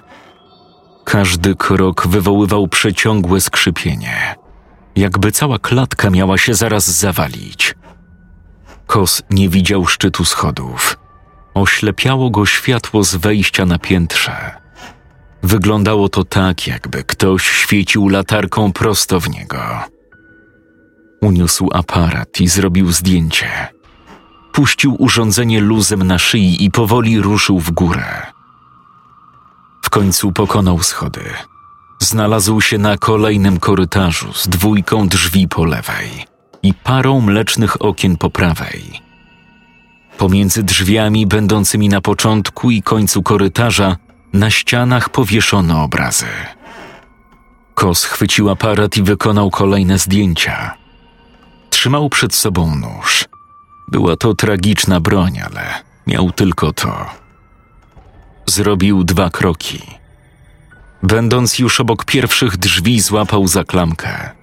Nacisnął i pociągnął. Nie ustąpiły. Poczuł ulgę. Został tylko jeden cel ostatni pokój. Szedł powoli przed siebie, na ugiętych nogach, trzymając się lewej ściany. Kątem oka spojrzał na pierwszy z obrazów. Przedstawiał pomieszczenie sypialne. Przeniósł wzrok na drugi. Był to portret kobiety w średnim wieku, ubranej w typowo XVII-wieczną niebieską suknię. Powoli zbliżał się do ostatniego pokoju. Zanim stanął przed drzwiami, zerknął jeszcze na ostatni obraz. Przedstawiał trzy postacie: stojącego z szablą mężczyznę, siedzącą na krześle przy jego nogach kobietę z poprzedniego portretu oraz dziecko, chłopca w wieku może dziesięciu lat, siedzącego na jej kolanach. Podobnie jak poprzednia postać, oni również wpatrywali się w obserwatora. Po karku kosa przeszedł dreszcz. Czuł na sobie spojrzenie, nie ze strony matki i dziecka, ale mężczyzny. Miał wrażenie, że jego oczy są żywe i patrzą prosto na niego. Złapał po omacku za klamkę drzwi wiodących do ostatniego pomieszczenia. Odwrócił głowę dopiero wtedy, gdy wszedł do środka. Ten pokój okazał się być tym samym, co przedstawiał pierwszy obraz na korytarzu. Stara sypialnia z takimi samymi meblami i układem ich rozmieszczenia. Jedyną różnicą było zawieszone na lewej ścianie lustro, którego malarz nie uwzględnił zapewne przez perspektywę. Wyglądało na dawno nieczyszczone. Kos sprawdził szafę, nie dał jednak rady jej otworzyć. Podszedł do stolika ze świecznikiem. Odłożył nóż na blat, po czym bez większych trudności wysunął szufladę poniżej. W środku zobaczył niewielki nożyk o drewnianym trzonku i zakrzywionym ostrzu. Poza tym dwa niewielkie pudełka z szarym i białym proszkiem, archaiczny grzebień i kilka ciemnopomarańczowych buteleczek z płynną zawartością. Kos wyjął jedną z nich i obejrzał uważnie. Napis na etykiecie był nieczytelny. Płyn poruszał się dość leniwie. Spróbował coś wyczuć, jednak zapach był niemal nieobecny. Westchnął i odłożył flakonik na miejsce. Zamknął szufladę i spojrzał na zapewne ostatni obiekt w tym domu niewielką szafkę nocną. Podszedł do niej, przykucnął i wysunął pierwszą górną szufladę. Jego oczom ukazała się kolejna książka, inna niż te na dole. Była grubsza i większa, wykonana z innego rodzaju skóry o czarnej barwie. Przeciwieństwie do tych na dole posiadała naniesiony złotymi literami tytuł Nieznane kosowi słowa Aspicens de medio flame. Śledczy przez chwilę wpatrywał się w znalezisko. Pierwszy raz w życiu widział coś takiego. Gnany ciekawością sięgnął po księgę. Nagle zatrzymał rękę kilka centymetrów od górnej krawędzi półki. Coś go tknęło. Przypomniał sobie, co działo się na dole. Na pewno powinien. Szuflada zatrzasnęła się z impetem. Siła, z jaką to zrobiła, spokojnie wystarczyłaby zmiażdżyć kosowi palce, albo nawet je uciąć. Śledczy odskoczył jak oparzony, upadając na plecy. Odsunął się panicznie. Jego umysł ponownie zalała fala strachu. Wpatrywał się w napozór niewinny mebel, jakby ten miał zaraz rzucić mu się do gardła. Nic takiego się nie stało. Stał jak stał w tym samym miejscu, a Kos nie próbował już zaglądać do innych szuflad. Wstał powoli cały czas patrząc na szafkę. Następnie chwycił leżący na stoliku nóż i skierował się do wyjścia. Już miał łapać za klamkę, gdy jego uszu dobiegł dźwięk. Kliknięcie. kliknięcie zamka zamykanych drzwi dochodzący z za jego pleców. Odwrócił się powoli i poczuł, jakby ktoś właśnie uderzył go kijem w głowę. W uszach mu szumiało, a oddech na chwilę się zatrzymał. Cała krew odpłynęła mu z twarzy. W lustrze nie było jego odbicia. Nie zdawało mu się. Wcześniej widział je wyraźnie. Odszedł od drzwi. Na powierzchni lustra nie zobaczył żadnego ruchu, żadnego odbicia, niczego poza zamazanym refleksem pokoju. Coś zastukało na korytarzu. Był pewien. Usłyszał kroki. Powolne, głuche. Te same co wcześniej. Na pewno dobiegały z korytarza. Nie miał wątpliwości. Zupełnie spanikowany, wystawił nóż przed siebie, ustawiając się przodem do drzwi. Rękojeść trzymał tak mocno, że zbielały mu kłykcie. Gardło miał ściśnięte. Pot zrosił całe ciało, a serce waliło jak nigdy wcześniej. Po paru sekundach zorientował się, że się cofa, kiedy jego nogi otarły się o łóżko. Rzucił na lustro szybkie spojrzenie, by zaraz wrócić je z powrotem na drzwi. Spodziewał się, że zaraz coś wtargnie do tego pokoju. Stoi za drzwiami i tylko czeka na dogodny moment. Lada chwila. Nie słyszał jednak kroków. Czy to możliwe? Czy to naprawdę możliwe, że się przesłyszał? Podszedł tyłem do lustra, okna, cholera, czymkolwiek to było. Mijały sekundy, potem minuty. Nic. Żadnych kroków, żadnych innych dźwięków. Kos, wciąż czujny i przerażony jak nigdy przedtem, odwrócił się od drzwi. Spojrzał w lustro lub to, co miało nim być. Stał bardzo blisko, może z 10-20 centymetrów od tafli. Wyciągnął do przodu wolną rękę i przyłożył palce do materiału. Naparł na niego. Płaska powierzchnia ugięła się niemal natychmiast, jakby była z gumy. Kos stopniowo zwiększał nacisk. Dziwna bariera uginała się coraz bardziej. Śledczy cofnął rękę. Lustro natychmiast wróciło do poprzedniego kształtu. To samo zamglone lustro, gdyby widział w nim swoje odbicie. Zastanawiał się, co się właściwie stało. Czy to możliwe, że mu się wydawało, że nigdy nie było tu żadnej plamy? Ale ona tu była do cholery. W tym pieprzonym pseudozwierciadełku widział jakiś kształt. Jeszcze nie oszalał.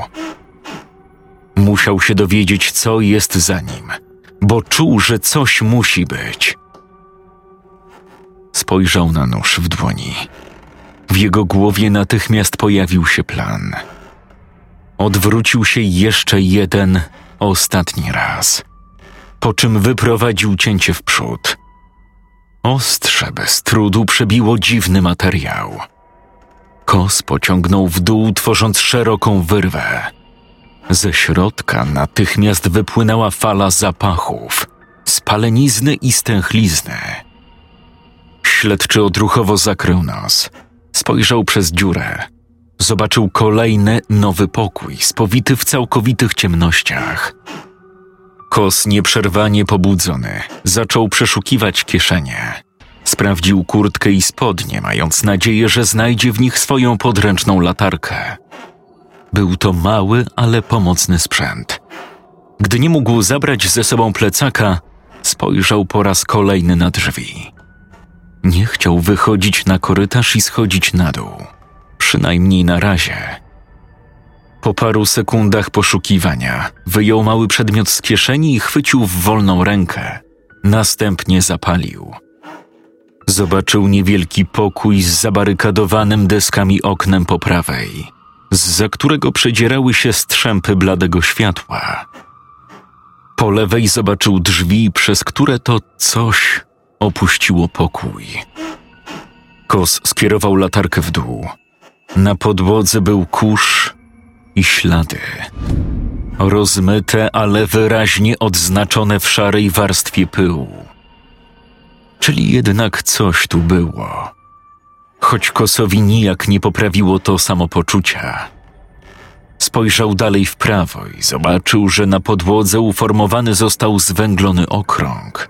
Tak precyzyjny, że wyglądał jakby został w niej wyrzeźbiony. Odgrodzony był od reszty parkietu przez linię z białego i szarego proszku, z domieszką czegoś czerwonego. Wokół kręgu postawiono w równych odstępach świeczki, które pomimo zwęglonej podłogi pozostały nietknięte.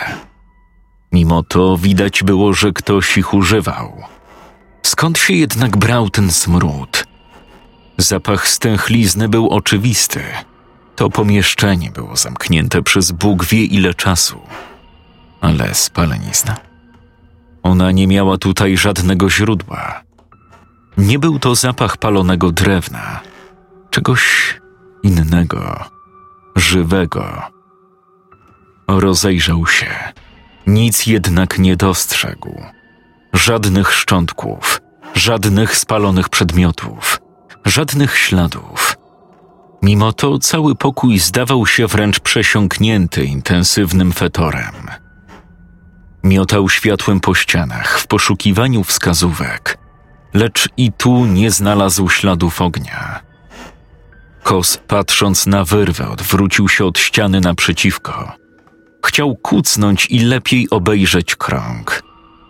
Gdy był już blisko, powoli zbliżył dłoń do zwęglonego fragmentu podłogi. Ku swojemu zaskoczeniu wyczuł na ręce ciepło. Cofnął natychmiast ramię i równie szybko wstał. Nie chciał ryzykować kontaktu. Nie wiedział, co to jest. Nie wiedział, co może zrobić. Cholera, na dobrą sprawę jego ręka mogłaby się zamienić w węgiel, spłonąć lub przekształcić się w cokolwiek. Nic by go już nie zdziwiło. Tego było za dużo. Po prostu za dużo. Teraz czuł, że musi stąd wyjść. Poskładać wszystko w całość, zanim kompletnie zwariuje. Zrozumieć choć w części, czym to jest. Może coś znajdzie w internecie, w bibliotekach, gdziekolwiek. Potrzebował informacji. Zostało tylko zrobić ostatnie zdjęcie. Powoli schował nóż w futerale przy pasku.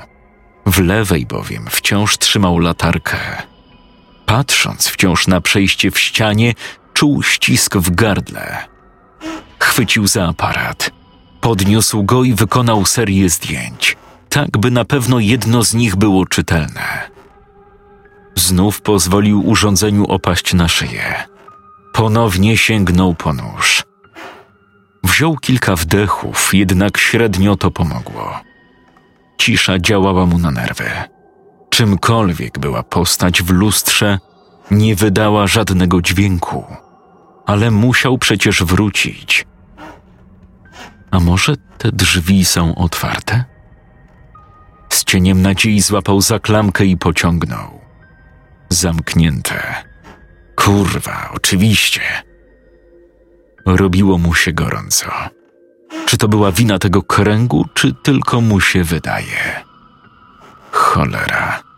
Musi stąd wyjść. Przekroczył wyrwę.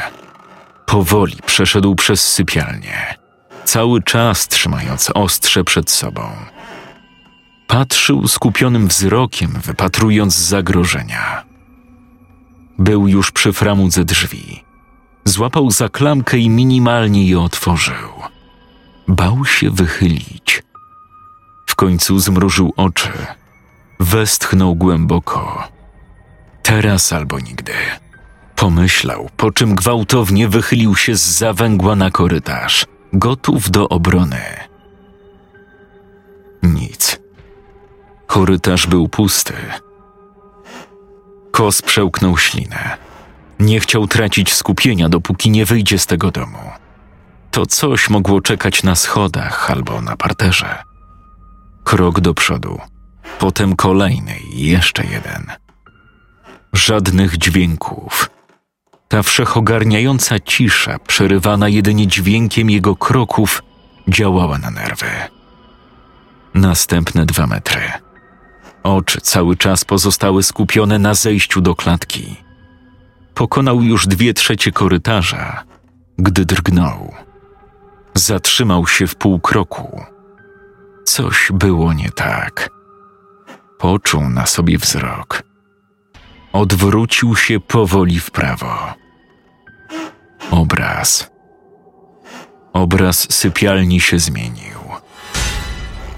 Stała w nim postać, widoczna od pasa w górę, spalona i zniszczona. Ubrania wyglądające na szlacheckie po lewej były nadpalone, pokryte sadzą i popiołem. Część zespoliła się z ciałem, tworząc czerwono-białą masę. Głowa po lewej, częściowo zwęglona, częściowo pokryta bąblami, straciła swój pierwotny kształt. Była roztopiona niczym wosk. Kącik ust opadł, nosa właściwie nie było.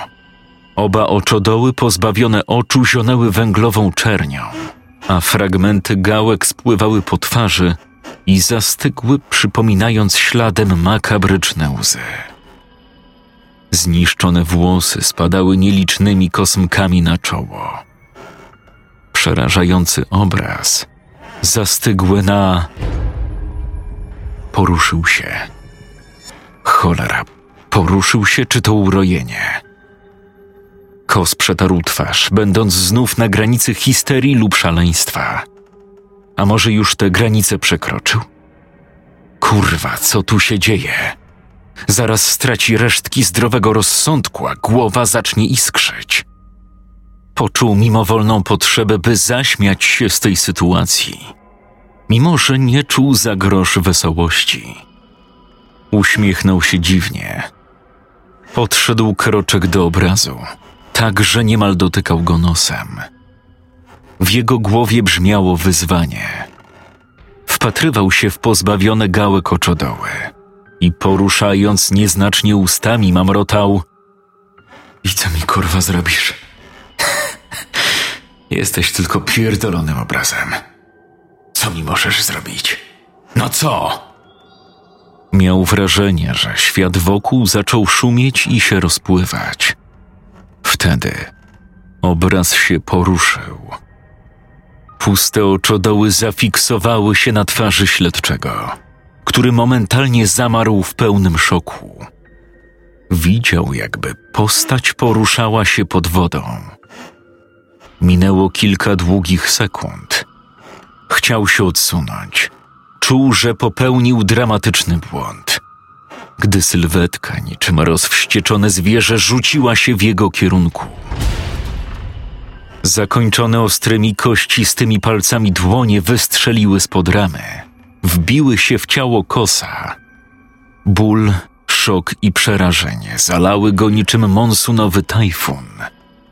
Postać upiora pociągnęła go do siebie, próbując wciągnąć do swojego obrazu. Gdziekolwiek, czymkolwiek to było. Siła, której nie dało się powstrzymać, rzuciła bezradnym śledczym do przodu. Jednak ostatnim odruchem kos złapał się za ramę obrazu, niczym za futrynę okna. Oprzytomniał, gdy stopione usta rozwarły się, ukazując paszczę wypełnioną rekinimi zębami, rosnącymi na całym jej obwodzie. Poczuł zapach spalonego ciała i zgnilizny, tak intensywny, że niemal zwymiotował na istotę przed sobą. Kos całą swoją siłą starał się odsunąć. W prawej ręce dalej trzymał ostrze. Cała ręka opierała się jednak na ramię. Był pewien, że gdy spróbuje dźgnąć tę kreaturę, ona bez trudu wciągnie go do swego legowiska, domeny, leża, czegokolwiek, gdzie śledczy nie chciał się znaleźć. Czuł, że za chwilę straci oparcie. Miał wrażenie, że jego obojczyki zaraz wylecą z ciała. Ból był nie do zniesienia. Nagle po piętrze rozniósł się krzyk. Dziecięcy, Wysoki, kompletnie nie na miejscu, jakby dobiegał znikąd i zewsząd jednocześnie. Bestia cofnęła się przez chwilę nieco uwalniając uścisk. Kos niemal odruchowo wykorzystał okazję, którą zesłał mu los. Nad tym, czym właściwie była, zastanowi się później. Istota z obrazu znów próbowała zamknąć go w żelaznym uścisku. Był jednak gotowy. Zamachnął się prawą ręką. Ostrze noża przecięło dłoń upiora. Dwa ucięte kościste palce upadły na drewnianą podłogę. Potwór złapał się za dłoń i zawył jak potępieniec. Z uciętych miejsc sączył się dym. Mógł teraz zobaczyć w pełnej okazałości okrąg piraniopodobnych zębów, które zdawały się być niekończącą się otchłanią. Śledczy podniósł dłoń do uszu. Miał wrażenie, że opętańczy krzyk rozsadzi mu bębenki. Zgięty w pół zaczął się wycofywać. Dotarł do klatki schodowej. Spojrzał na stopnie, które wydawały się teraz niemal pionowe. Spojrzał w bok, w kierunku obrazu i zobaczył wystającą z niego dłoń, która powoli wychodziła na korytarz. Poruszała się wolno, jakby wydostawała się z żelatyny. Ale kos miał pewność, że niedługo wyjdzie. Spanikowany zaczął pospiesznie schodzić w dół schodów. Pokonał pierwsze parę stopni, kiedy jego dłoń spoczęła na ścianie. Natychmiast ją cofnął. Drewno było tak gorące, że poparzyło mu palce. Dopiero wtedy dotarło do niego, jak bardzo się poci, jak ciepłe i suche jest powietrze wokół. W zamroczeniu paniką nie czuł, jak suche ma gardło. Przyspieszył. Będąc już prawie na dole, źle postawił stopę i poleciał w przód. Uderzył barkiem o ścianę i krzyknął, gdy rozgrzane jak piec kaflowe drewno zetknęło się ze skórą ramienia. Uderzenie przerwało pisk w uszach. Wtedy dotarły do niego dźwięki, opętańcze krzyki z piętra, trzaski i syk. Śledczy z przerażeniem uświadomił sobie, że jest to odgłos płomieni. Zacisnął zęby i złapał się za poparzone ramię. Zostało kilka stopni. Otworzył z impetem drzwi na parter, który teraz wyglądał nie do poznania. Wszędzie widać było ślady spalenizny. Kwiaty przypominały zwęglone patyki. Obraz kompletnie wypalił się w okolicy twarzy, tworząc w miejscu oczu i ust czarną otchłań. Wszystkie ściany pokrywała sadza. Wokół unosił się nieznośny zapach spalenizny. Kos podbiegł do swojego plecaka. Chwycił go pospiesznie ręką, w której trzymał nóż, nie zastanawiając się nawet, że coś przetnie, i wybiegł na zewnątrz. Zapadł już zmrok. Kosa natychmiast uderzyło chłodne, wilgotne powietrze sierpniowej nocy. Wybiegł przed fasadę budynku. Pokonał panicznie może z czterdzieści metrów. Wtedy odwrócił się, by spojrzeć na dworek po raz ostatni. Zobaczył obraz płonącego domu. Łuna szalejącego ognia unosiła się wysoko, sięgając niemal koron okolicznych drzew. Widział jasno czerwone języki w oknach i rozwarte na oścież drzwi. Wpatrywał się w górujące nad budynkiem płomienie, kiedy kątem oka zauważył ruch. Gdy spojrzał na okna, dostrzegł w nich cienie, czarne sylwetki stojące pośród ognia. Trudno je było zliczyć. Jasno-żółty żar utrudniał widzenie. Był pewien, że w każdym oknie widzi co najmniej trzy. Nie mógł uwierzyć w to, co widzi. Nagle w wejściu pojawiła się postać z obrazu. Stanęła w progu i zatrzymała się. Kos, mimo że nie widział nawet jej oczu, miał pewność, że upiór patrzy na niego. Kos zrobił krok w tył, potem kolejny i jeszcze jeden. Końcu rzucił się do ucieczki. Widział już dość. Ostatnie, co usłyszał, to głuche trzaśnięcie drzwi.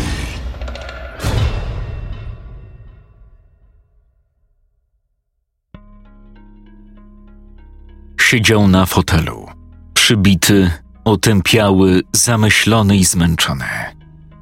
Przed nim leżały zaś znajomy laptop, stara książka i aparat.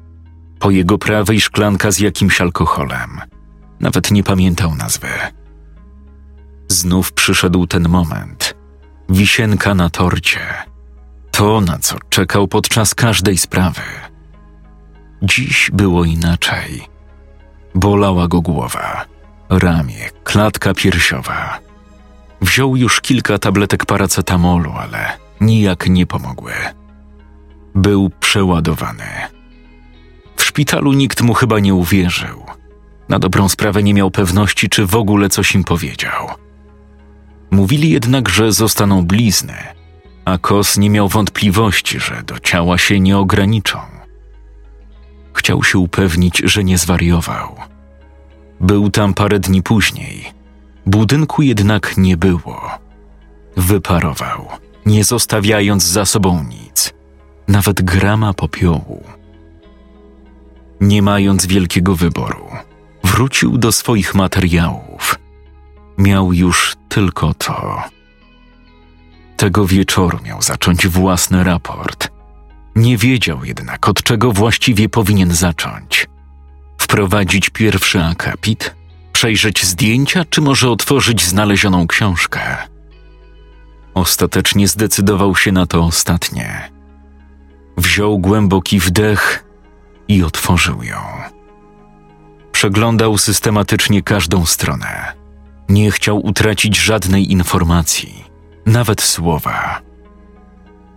Każda następna przynosiła jednak tylko frustrację.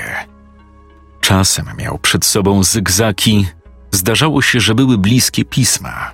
Często jednak cała strona zamazana była bezkształtnymi liniami, jakby ktoś chciał wyładować emocje na kartce papieru. Miał już się poddać, kiedy dotarł do ostatniej zapisanej strony. Do tej pory wpatrywał się w to, co na niej było, ze ściśniętym gardłem, spojrzeniem, które zdradzało, że błądzi gdzieś myślami. Pięć wyrazów, które uświadomiły mu, że popełnił błąd. Błąd, którego do tej pory nie mógł sobie wybaczyć. Błąd, który nadawał temu wszystkiemu nową, gorszą perspektywę. Jedyne wyraźne słowa w całej książce, napisane w amoku czerwonym atramentem, drukowanymi literami na całej stronie. Uwolnij nas. Jesteśmy w piwnicy.